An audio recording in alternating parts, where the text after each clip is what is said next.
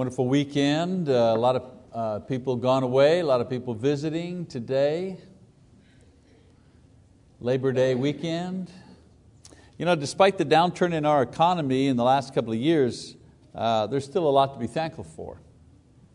As we consider the idea of work this Labor Day weekend, even though unemployment uh, nationally is about you know, 7% or so, some people say as high as 10%, depends where you're at. You know, I kind of think of it this way, well if, if, if our unemployment is 10%, that means 90% of the people are employed. I mean, that may not be a comfort to those who are looking for a job, but still, 90%, it's not bad. 90% of the people are earning a living, paying taxes, paying off their houses, buying stuff, selling stuff. Now there's relative uh, labor peace in our country, and of course there's still a lot of career opportunities here not available in other countries. Last I heard, it's still very difficult to get into the United, to the United States because there's lots of opportunity here and a lot of people want that opportunity that exists. Now, the system that we have here in the U.S is very different, however, than the system that God has to reward His workers in the kingdom. And there's the segue from Labor Day to my, to my lesson today. So, on this Labor Day holiday, I'd like for us to look at a parable that describes how God pays His workers, those who are employed in the kingdom. And so, therefore, that's why we want to go to Matthew chapter 20 look at a parable, the parable of the laborers in the vineyard. So read with me, please. It says, For the kingdom of heaven is like a landowner who went out early in the morning to hire laborers for his vineyard.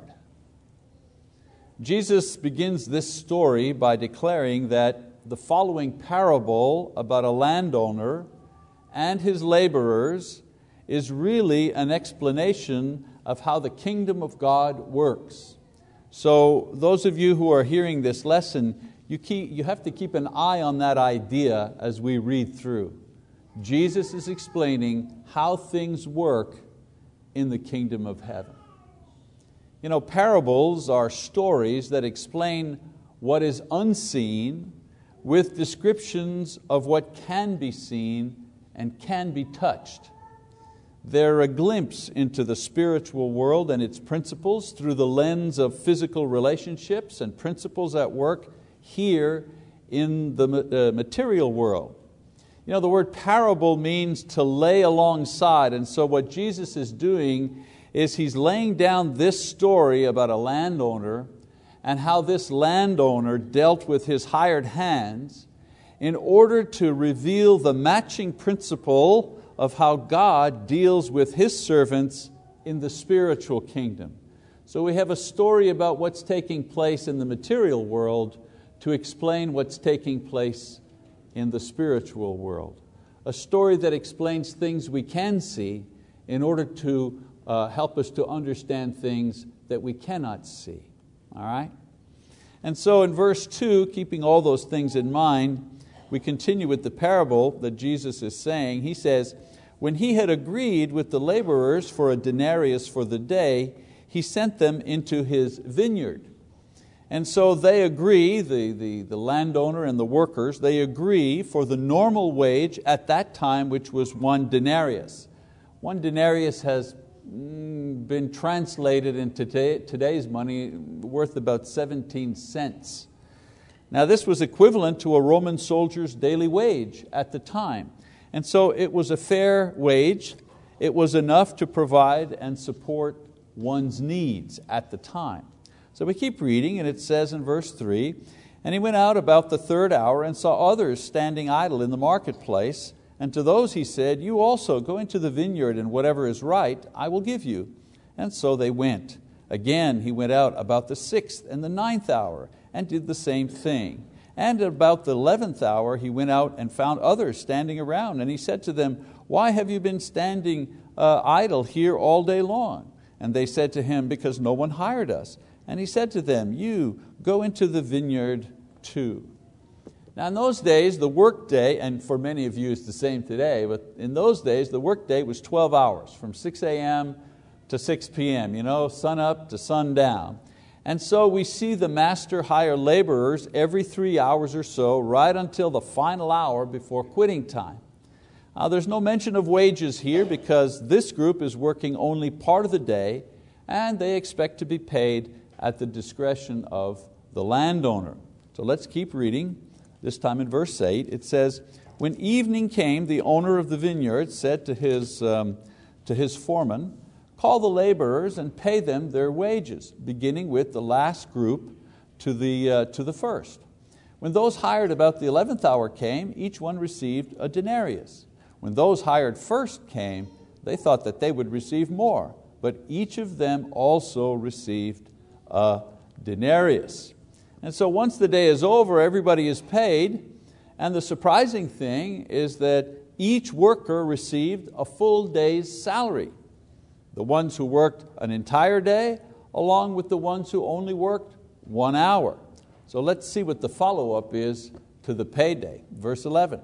When they received it, meaning the ones who had worked the entire day, when they received it, they grumbled at the landowner, saying, These last men have worked only one hour, and you have made them equal to us, who have borne the burden and the scorching heat of the day. So here we see the ones who worked all day long becoming angry and dissatisfied because the landowner paid the ones who worked one hour the same as the ones who worked hard for 12 hours. And you know what? I can identify with those people. I get it. I, I feel for them. Because from our perspective, it might seem unfair for the ones who work 12 hours not to make any more money than the ones who only work one hour. I mean, right off the bat, I, I'm voting with these guys. I'm saying, yeah, they should have more money.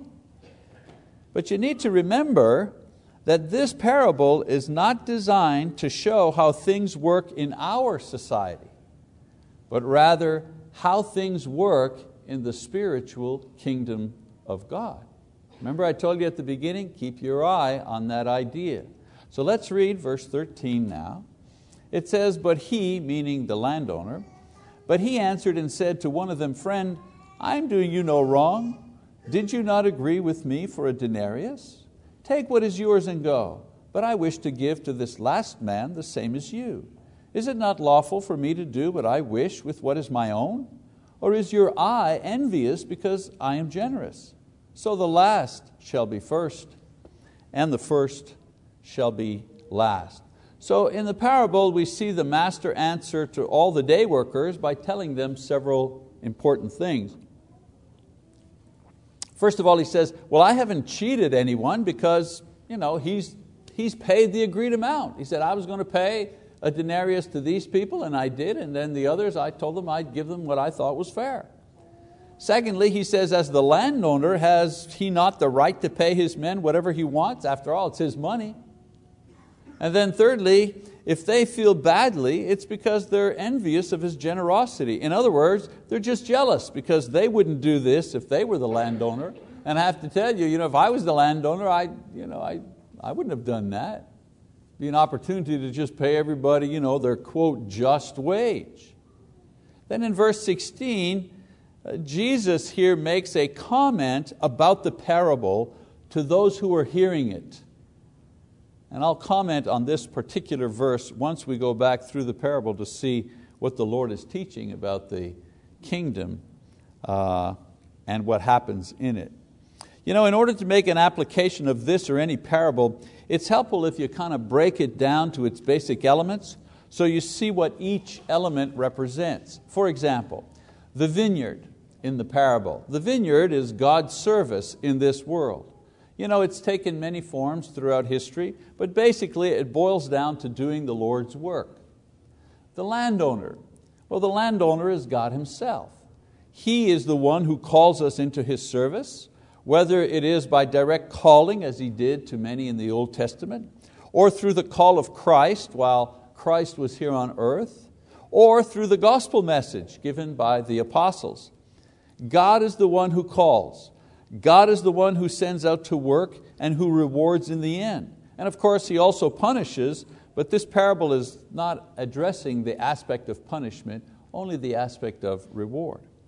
And then the laborers are those who God calls.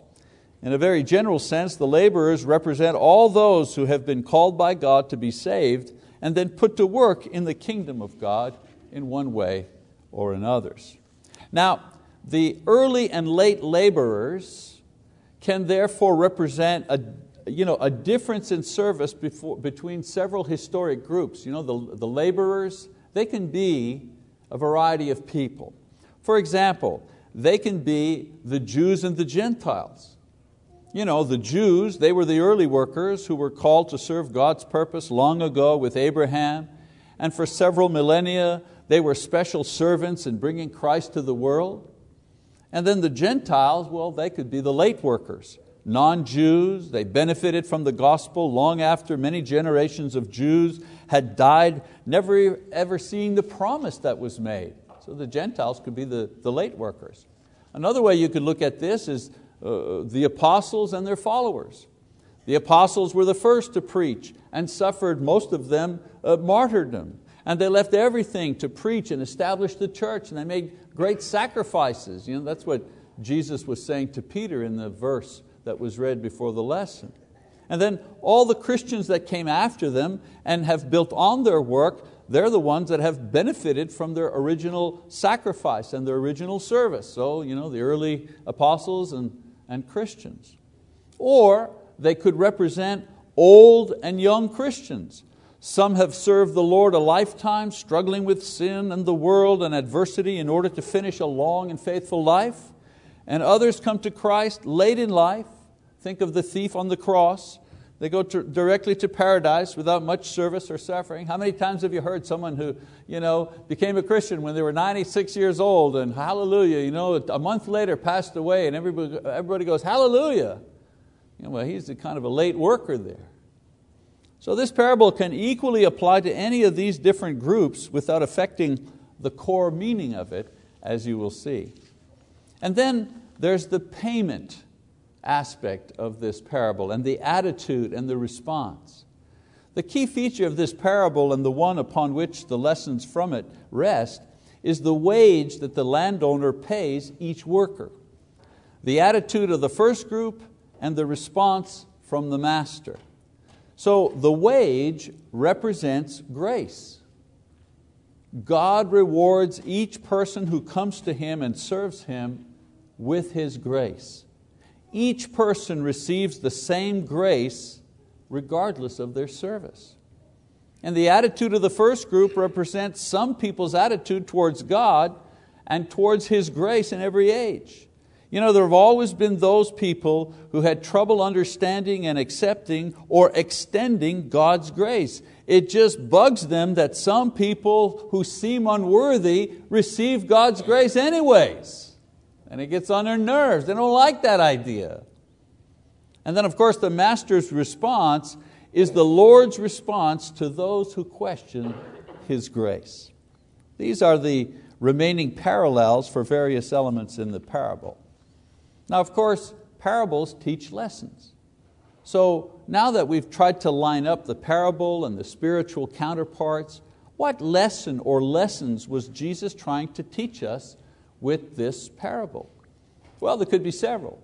For example, God calls us at different times. There's, there's a lesson that'll preach. Or maybe God is fair, God is just. That is also a lesson here. Or there's work for everyone. That's another lesson you could draw. But the one that I think is the central lesson in this parable is this all who respond to God's call receive the same reward grace. And I also believe that uh, these, uh, there were several important reasons why this particular lesson needed to be taught that God rewards all those He calls with the same gift, which is grace. A couple of reasons He taught that. First of, all, first of all, He taught it for the Jews. Jesus knew that the Jews, thinking that they had exclusive rights to God's reward, would reject any attempt to bring the gospel to the Gentiles, and of course they did. We read in the book of Acts and many of his epistles how Paul struggled with his fellow Jews, you know, Christians and, and non Christians, on how God's intention was to bring the Gentiles into fellowship with the Jews in Christ Jesus. He talks about it in Ephesians chapter 2. We see how he was nearly killed for even suggesting such a thing. The Jews were the all day laborers, and they resisted and resented the idea that the Gentiles, these last minute guys, would have the same reward as they. Even Jewish Christians felt superior than their Gentile brothers and tried to relegate them to second class positions in the early church. And the apostles fought that battle all the time. Another reason to teach this idea through this parable was that Jesus taught it for all those who would become legalists. You know, the Jews felt they were owed more because of their ancient culture. However, in every age, there are those who feel they deserve a reward or a better reward because of their pride. This spiritual pride usually takes the form of legalism. The legalist feels he has a right to be in the kingdom and receive his reward because he has in some way earned it. The legalist does the work in order to purchase the right, and purchasing the right uh, feeds pride. It's a vicious circle. More work, more righteousness. More effort, I feel better. More, more works, and I feel even better still. And eventually they feel that they have more right to be in the kingdom than those who have done less work. They also believe that they deserve a better reward because of their larger quantity of work. And with this parable, Jesus teaches the legalist that the payment or the reward does not depend on the amount of work or who does the work. You know, here the harder you work, the more you make. In the kingdom, the payment is based on the generosity of the master, not the work of the servant. In the parable, as in the kingdom, the laborers are rewarded for answering the call, not the number of hours that they worked.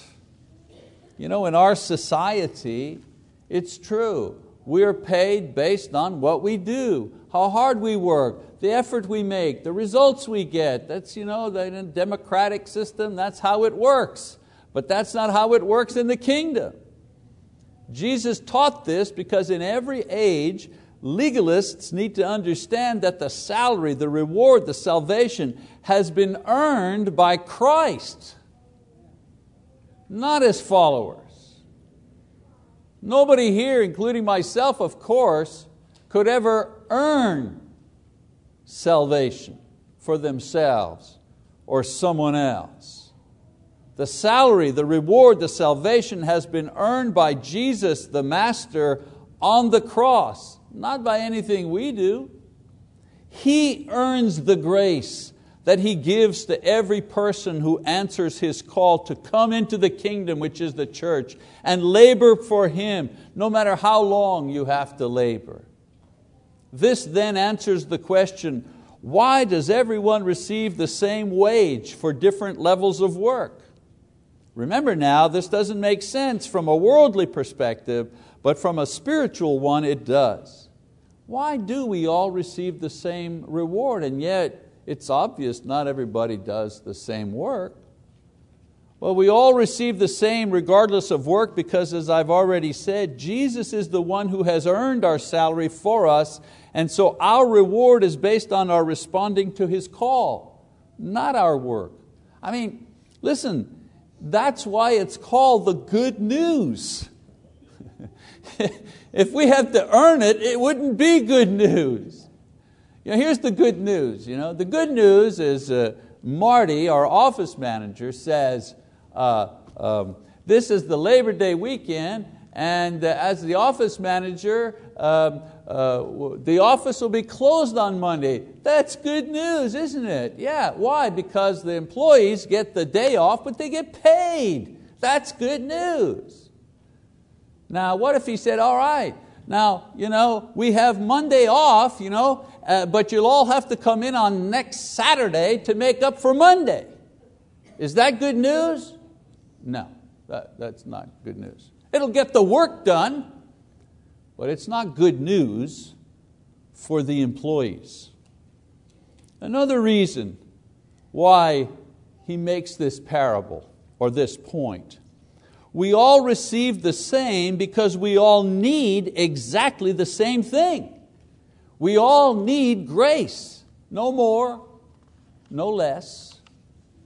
Because it is by grace that we acquire all of the heavenly blessings reserved in heaven for us.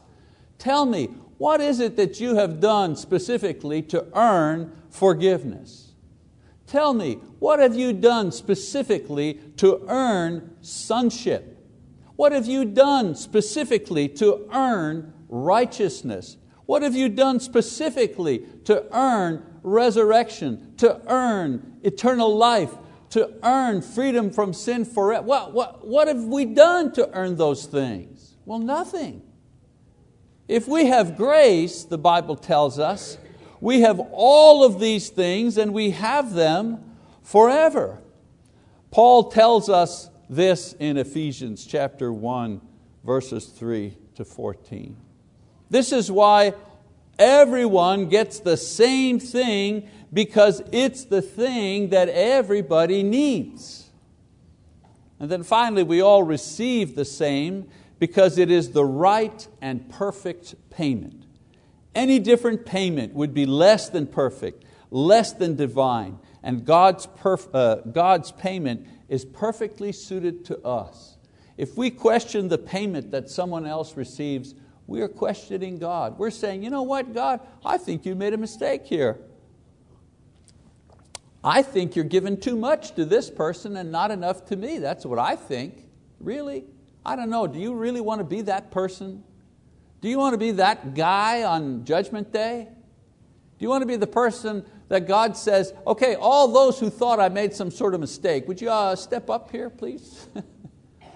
All those who question the gifts that I gave, you know, come on forward, you know, let, let's reason together. You know, in every generation there are those who mistakenly try to earn what God has given freely through Jesus Christ. The parable continually sets before them the principles upon which our salvation is based. The free offer of grace to all those who will answer the call of the gospel in faithful obedience. And so, seen in this light, Jesus' rather enigmatic statement in verse 16, you know, where he says, Thus the last shall be first and the first shall be last, simply repeats the main thrust of the lesson which has already been given in the parable. In other words, he's saying, in this way, the last are first and the first are last, that they all receive the same reward. That's how the last are first and the first are last. They all get the same thing. In the world, your reward is based on merit and work and time and effort and talent. But in the kingdom, everyone receives the same reward. Those who are called first, those who come in the middle, and those who arrive at the very last moment. The first and the last are the same because they answered the same call with the same response, and that was faithful obedience. Thus, Abraham, the father of the Jews, and Mary, the mother of Jesus, and the newest Christian baptized this morning will each receive the same reward if Jesus were to appear tomorrow morning. The first and the very last get exactly the same thing. And so, whatever labor I do, for as long as I do it, is simply a way to continue saying, I believe. I love. I hope. No matter what you do or what I do, all of what we do is simply saying day after day after day, I continue to believe, I continue to love, and I continue to hope. Whether a person works for one hour or one century in the name of the Lord, I am happy for them because, like myself, they have known the Lord, they have loved Him as I do, and they will share the same gracious reward. As I close out, I ask you a question. When your labor on this earth is done, what will you have to show for it? An inheritance for your children and your children's children? Will you have much property? Will you leave a good name? Perhaps great accomplishments? Will you have these things, or will your labor be a lifetime of loving service to the God who calls you into His kingdom? If you respond to His call in faithful obedience, and when I talk about faithful obedience, the Bible tells us that faith in the response to the gospel is expressed in repentance and in baptism. If you respond to His call, He will reward you with the blessings of grace in this life and the life to come. And so, whether it's early or whether it's late in your life, remember His grace is available even at the 11th hour. The Lord calls you to Him today. Won't you respond to Him according to your need?